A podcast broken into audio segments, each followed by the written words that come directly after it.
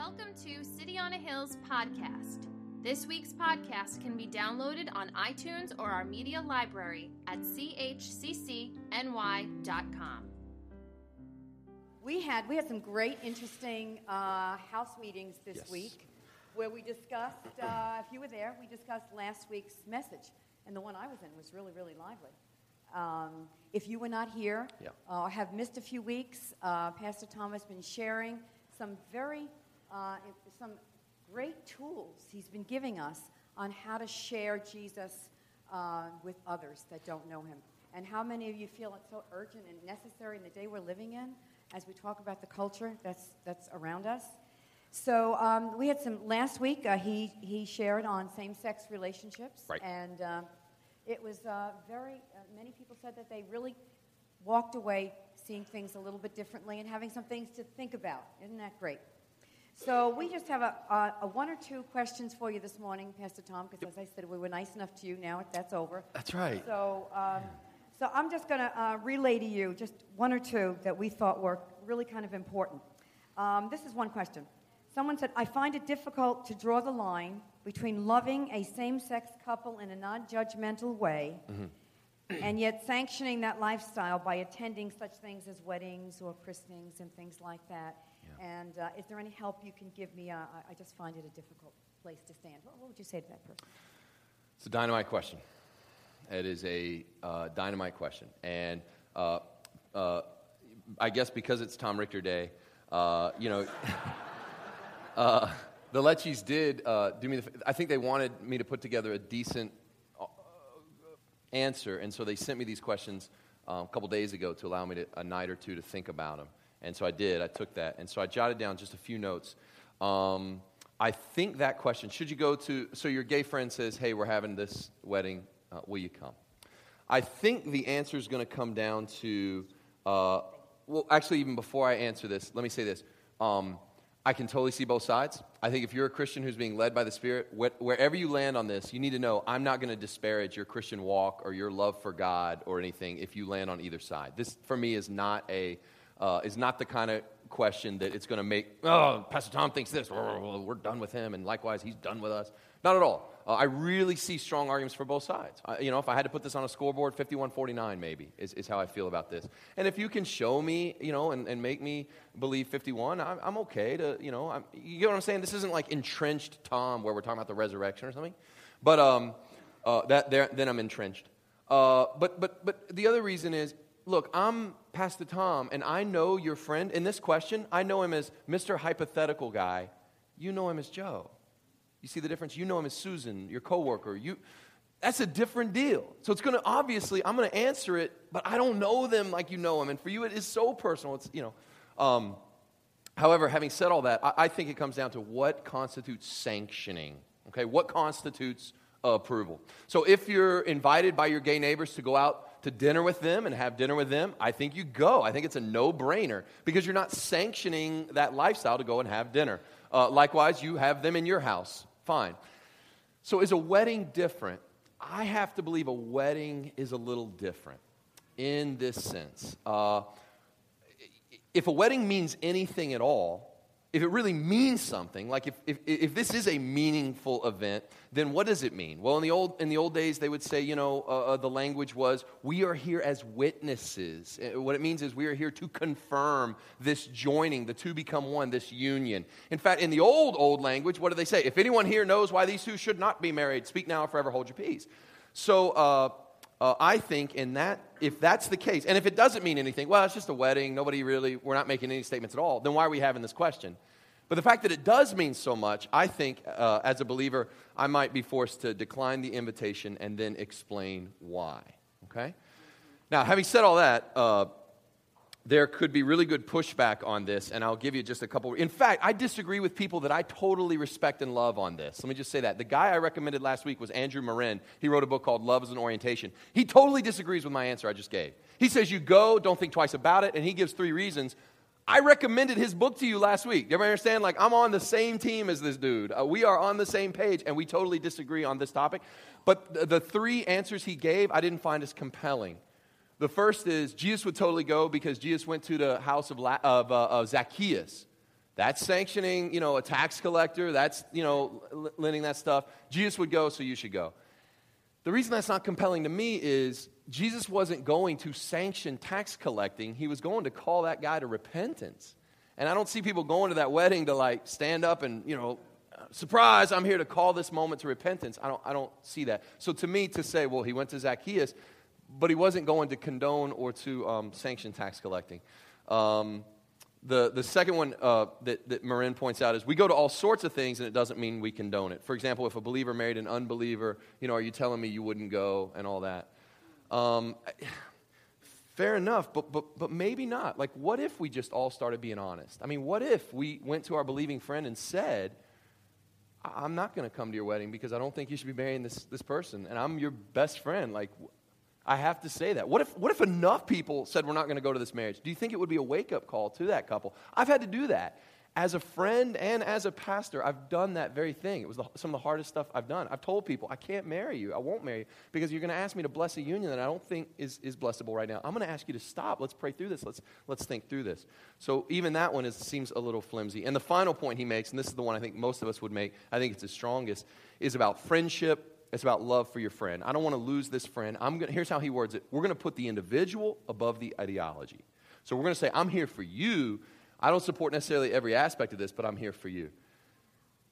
The reason I think that one is a little weak is because I would ask, what is love? What is friendship? Like, if I love you, it doesn't mean I'm going to give you everything you want, especially if you're my five year old daughter, right? Because so, you're going to want things that I know are not good for you. And the most loving thing I can do sometimes to you is say no. If I love you and you're an alcoholic, I'm going to befriend you. I'm going to be all, I'm not going to take you to a bar. I'm not going to, you know, do anything that would, um, uh, uh, you know, cause you or, or, or further something that I think you have to repent from. So, you know, what is love and what is friendship if not honest? Like, are you telling me you're being asked, are you going to go to this ceremony and the whole time have your fingers crossed behind your back? Like, is that friendship to say, I'm your friend, but I can't be honest enough? What is friendship but the kind of person who will get in your face and be gut level honest with you? And maybe this wedding is that moment to sort of for you to come out and state where you think. And maybe that's the window of opportunity. I, I don't know how to do that respectfully other than to say, hey, can we can I talk about why I don't want to come to this wedding? Why I don't feel comfortable? Why I'm, I'm, being put in a terrible position? You're being put in a terrible position. So I tell you what, will you come to my house two weeks after the wedding and let's have dinner together and talk? That way you're, you're, you're creating a bridge where there's no way we don't remain friends after this is over. If we do, it'll be you that chooses we can't have each other as a friend. But what is friendship if not honest? What is a friendship if you can't be brutally honest? And, and what, what would your friend want you to do? Like, I want you to come to the wedding, but I don't want you to believe any part of this. Would, that, would anybody be satisfied with that? Um, that's it. If, uh, if, on the other hand, you disagree with me and you say, no, those are compelling reasons, I would say this. If you, uh, you need to ask yourself, uh, if you're doing it out of love, that's where I'm with you. If you're doing it out of fear, whichever way you land, if love is your motivation, I'm with you. But if it's fear, fear you're going to lose this friend, fear you're going to lose standing. I mean, it's not just this friend, all the friends at work. And I'm going to, if you make a decision out of fear, uh, and it, on either side, or if you make a decision out of fear because I don't, I don't want my pastor to think I'm condoning this and I'm afraid of them. If the motivation is love, if you believe that to love is to get in their face, say, I'm, a, I'm disagreeing with this, I'm going to have my fingers crossed the whole time, and I'm going to be there with you, but you're doing it out of love and you're boldly confronting, and that's where you feel, and the Spirit has led you there, um, I'm, I'm, like I said, I'm not disparaging you. Uh, but a lot of these decisions are just made out of, quite frankly, they're made out of, out of fear at the end of the day. And we love the friendship more than we love the friend. And we, we, we, love, that, we love that individual. It's almost like, like when a parent won't discipline a kid, they say, Well, I, I just love them too much. No, you don't love them enough. Um, eh, this is impo- come on, how can I say I don't know your friend. My, my wife and I talked about this for hours last night. And, you know, we're, this is a hard one. It's such a great question. Uh, you know, it's such a great question. So, whoever asked this question, the fact that you have a friend who's gay that loves you enough to invite you to that wedding, you're doing something right in the sense that you're not a judgmental person. I don't think anybody's going to think you're a judgmental person. So now I, I, feel the need to sort of push a little bit on the, it's not all, but we want to retain that friendship. We got to retain that friendship. Why? Because one day, one day, one day we're going to share. One day we're going to share. Maybe this is the day to share. You know, maybe this is the opportunity. Um, so uh, I love you. And listen, I, whew, if you disagree with me on that, I can totally see why. And, you know, I'm not, see what I'm trying to say? But that's my stance. I think, yeah, I, I, I don't go. That's, I mean, that, what, what can I do? That, that's, that's the, yeah, okay. I think that was very helpful. Let's go to a harder I one. I love the. Yeah. we have we have one. Yes. I hope that helps. I hope it gives you different ways to think about Okay. it. Yeah. Um, let's see.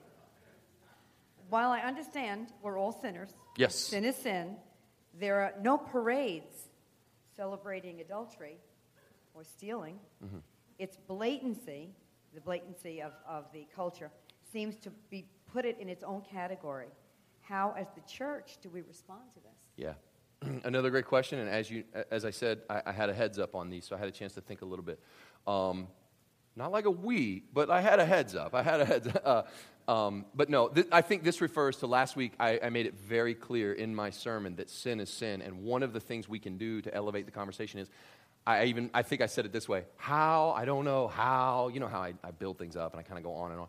How did homosexuality get the gold medal of sins and we're light on everything else, right? And it, you know, and I think this question is pushing back a little on that, going, well, but we don't it. it its blatancy does sort of put it in a different category, okay? Here's what I'm going to do I'm going to disagree with that and retain my original position. This is entrenched Tom.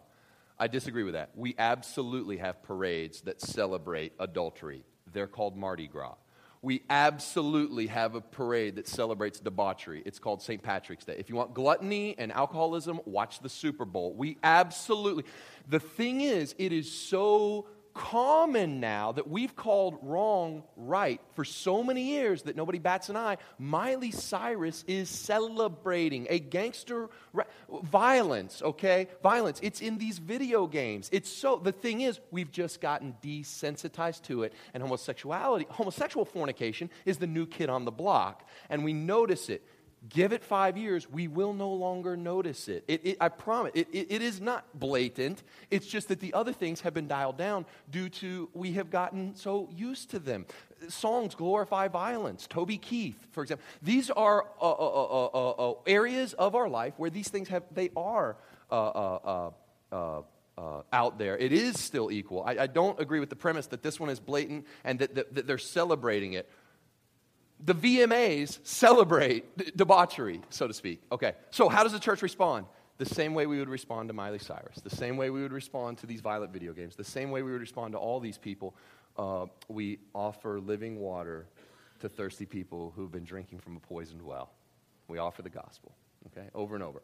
And that's why I, I, I continue to maintain that it doesn't get the gold medal for sin it's probably because in where I live and, and where we live, it's probably easier for me to say that because I am descendant. I mean, I, homosexual sin no longer really raises an eyebrow in the sense that, yep, that's sin like anything else. But I get to be a pastor. See what I mean? I get people, you understand, you get people all the time that they come and they're like, oh, I need a meeting with you. I'm, I'm going to share. You're going to kick me out of the church, kick me out of everything. Listen, I knew you were creepy when you called me, okay? I knew you were. There's nothing you can tell me. I know you're creepy. Here, let me see your pulse. Let me see your pulse. You got a pulse? You're creepy. Like every one of you is creepy, right? We're all creepy. And when I say that, they're like blown away, right? So I'll start out, you know, some guy will come in and be like, how much you looking at porn? What? What? How do you?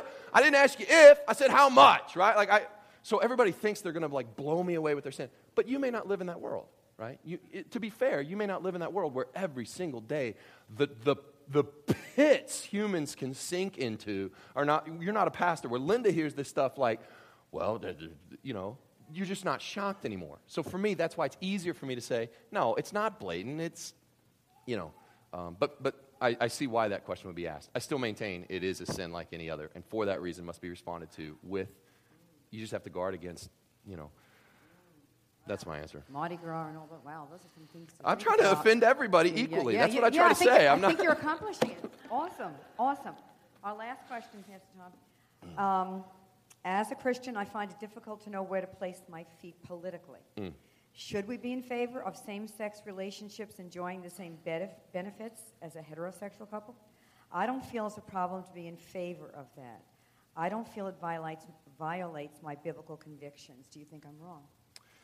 Yeah, the first thing I would like to say to, uh, about that one is if you, um, there may be some of you in here that when you hear, should we, I mean, why oppose let's be in favor of you know same-sex marriages for them to get those benefits and everything. That doesn't affect my biblical convictions.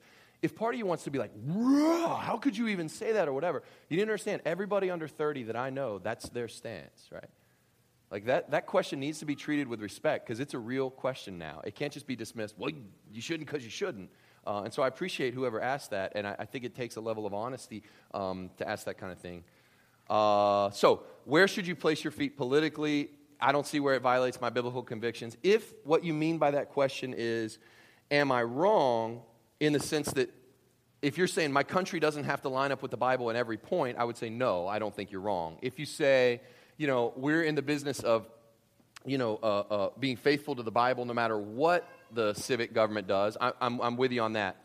but I think it goes a little far to say it doesn't violate biblical convictions to be in favor of gay marriage. I'm, I'm not so sure. And I'll give you three reasons about three ways to think about where to place your feet politically. One, it's all about that word marriage. Um, the trouble is that pesky word marriage. The Bible does define it clearly. And if you'd ask this question about civil unions, I could see a little more latitude where you're going. Because, by the way, to me, there are lots of ways. The, the question is framed. Let me see if I can. The word benefits, enjoying the same benefits. there are lots of ways to allow these benefits to gay couples without using that word marriage, right? Uh, there are ways you could do it legally, you could create civil unions. If you could find some loophole where, no, but that, that wouldn't give insurance or that wouldn't give inheritance, then we have a legislature, create a way where that could happen. That's not hard. What if you said to the gay community, we'll give you anything you want civil benefit wise in terms of health insurance and all that stuff, you just can't use the word marriage? Nobody, they wouldn't be satisfied with that. So, what is it? Because there's a, there's a sort of smokescreen, I think, going on politically where all we're after is civil rights. All we're after is these ways of getting the inheritance and all that stuff. Okay, here, have all that, but not marriage. Why? Because marriage carries religious and ethical heft. What they're saying is not just, I hear, not just, we want these civil rights, but we demand that you declare homosexual activity moral, and marriage is the moral ground. Marriage care, do you understand? Marriage cares moral. And I heard, you know, you hear comedians say all the time, I don't get it. I mean, if gay people want to be just as unhappy as us married people, let them get married. Boom, right? That's funny. But it, what it fails to say is marriage is not just a civil definition. Marriage is not just a civic definition. Marriage carries, if you can get marriage, you've got a grip in moral high ground. And uh, uh, so that does matter. Secondly, an, uh, another biblical conviction. I think you have a, a conviction, I think you have a responsibility to shape culture. Proponents of gay marriage want to shape culture. I think you have, a, and here's where I get this the Garden of Eden. Take this garden and make something of it. I think you do have a right and a responsibility to shape culture. It, Christianity is more than just your individual walk with Jesus. You probably agree with me on that. If you do, let me read this line Formal cooperation in the enactment or application of a law to redefine marriage is shaping culture in a way that makes you a material participant. Um, and what I'm getting at is there's no third way. A lot of my friends want to be like, yo, I'm just neutral. Like, it doesn't bother me. They don't, you know, their marriage doesn't make my marriage less holy and all that stuff. It, it doesn't affect me. But, but we're, we're, you're running out of a third option. Um, no action is taking an action. Why? The here's why the Bible talks about praying for the government, supporting the government, that the government would lead well. If this question was written by an American, let me ask you in a democracy, who is the government? See, Paul's praying for Caesar to, to govern well and to lead well. This is a democracy. Who is the government? You are. That's right. Where's the power vested? To me, it seems a little casual to dismiss that fact that, well, you know, Whatever, uh, you know, whatever laws get passed, whatever the government does. In a sense, we still, it's a government of the people, for the people, and by the people, and I am the people, and I don't cease to be a Christian when I go vote. That's this crazy thing about a democracy. I, you know, you could argue all day whether that's a good or bad way to run a country, but it's the way we act. Last but not least, uh, when people say, well, my gay friend's getting married, but it doesn't affect me, we should just be for that legislation. Maybe not, but does it affect your kids? what one generation accepts, the next generation normalizes, the third generation celebrates don't tell me it wasn't a big domino that fell when, don't tell me I didn't lose some moral ground when I talk to my kids in a few years about why they can't smoke pot. Don't tell me that wasn't, don't tell me that didn't affect the normalization when Colorado and Washington said, eh, puff, puff, give, yo, it's all good. Don't tell me I didn't lose some moral ground. Why? Because my kids aren't just church kids, they're not just school kids, they are societal kids that stuff matters. Uh, Society does shape. And when a law normalizes something, don't tell me you don't. I love being able to tell my kids, Dad, right or wrong about alcohol. I love talking to my youth group about this. What do you, what do you think about alcohol? I'm like, man, we could talk about the use of alcohol all day long because you are free in Christ. But if you're under 21, you'll be free in Christ and in jail in Suffolk County. So unless you plan on starting a, you know, a jail ministry, guess what? It's a no. It's a big fat N-O. Am, am I unclear? You understand? Uh, that helps me. And so when these laws uh, become normalized, societal values matter. Not as much as biblical values. There you go. But they still matter. And that's why I'm not ready to wave the white flag on, on the United States yet. I'm not ready to do that. Um, I, I get it. Like, I can tell my kids these are biblical values, these are our Christian values. I mean, and this is our nation values, and they don't always align. Fine. Um, but it doesn't mean I don't, I don't want them to align, you know? Uh, I'm not ready to uh, totally surrender all that just yet. That's why I place my feet politically in uh, uh, that, you know, way of voting and How do thinking. you do that? I mean, how, what does that In the way we vote, in the way I advocate, yeah, and, and, and uh, in, in all the ways that you try to affect policy change. So whether it's uh, in conversations, whether it's you know emailing articles back and forth, did you think about this or whatever? It's also talking to my you know trying to. I'm in a position as a pastor where a lot of times I'm talking to a certain wing of the political spectrum, and it's kind of, hey, how do we engage? Hey, whoa, you guys are cray cray, and you're making us all look crazy, you know, and kind of bringing them in uh, helps to, uh, you know, a guy like Russell Moore, you know, I'm a Southern Baptist, so we have like denominational emphasis. A guy like Russell Moore has been real helpful. Al Mohler. These are guys, I don't agree with them on every point, but these are guys that are trying to engage the culture. Russell Moore is the director of the Ethics and Religious Liberty Commission, so I, you know, I offer them to you as resources. Hope it helps. The good thing is this is all on uh, the will be on the e-bulletin uh, so that you can listen to the, his answers again. I know Yeah. I'm going to because you gave me some great things to think about, Pastor Tom. Thank you, and I'm very excited because you told me a little preview about what you're going to talk about Yeah. this morning, and I think it's absolutely a great topic. So thank yeah. you, Tom. Thank, thank you. Uh, yeah.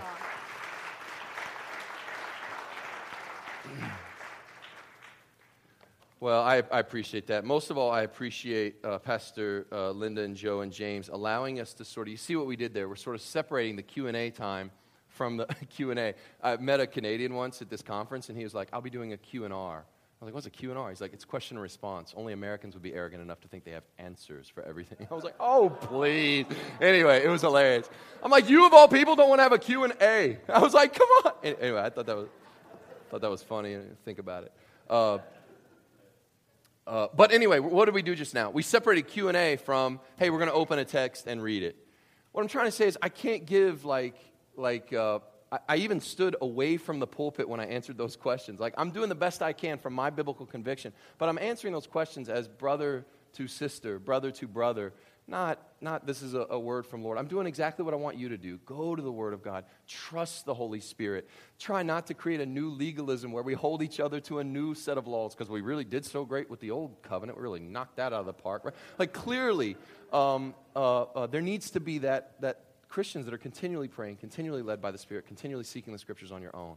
And if you're not doing that, then you're just sort of relying on, well, Pastor Tom, and we do it. Well, Russell Moore thinks this, Al Mohler thinks this, the Pope thinks this, whatever. Um, uh, you, you have to be like uh, the, the Bereans in the book of Acts where you're studying this on your own. And you're already doing this. Thanks for listening to City on a Hill's podcast. For more resources, visit us at chccny.com.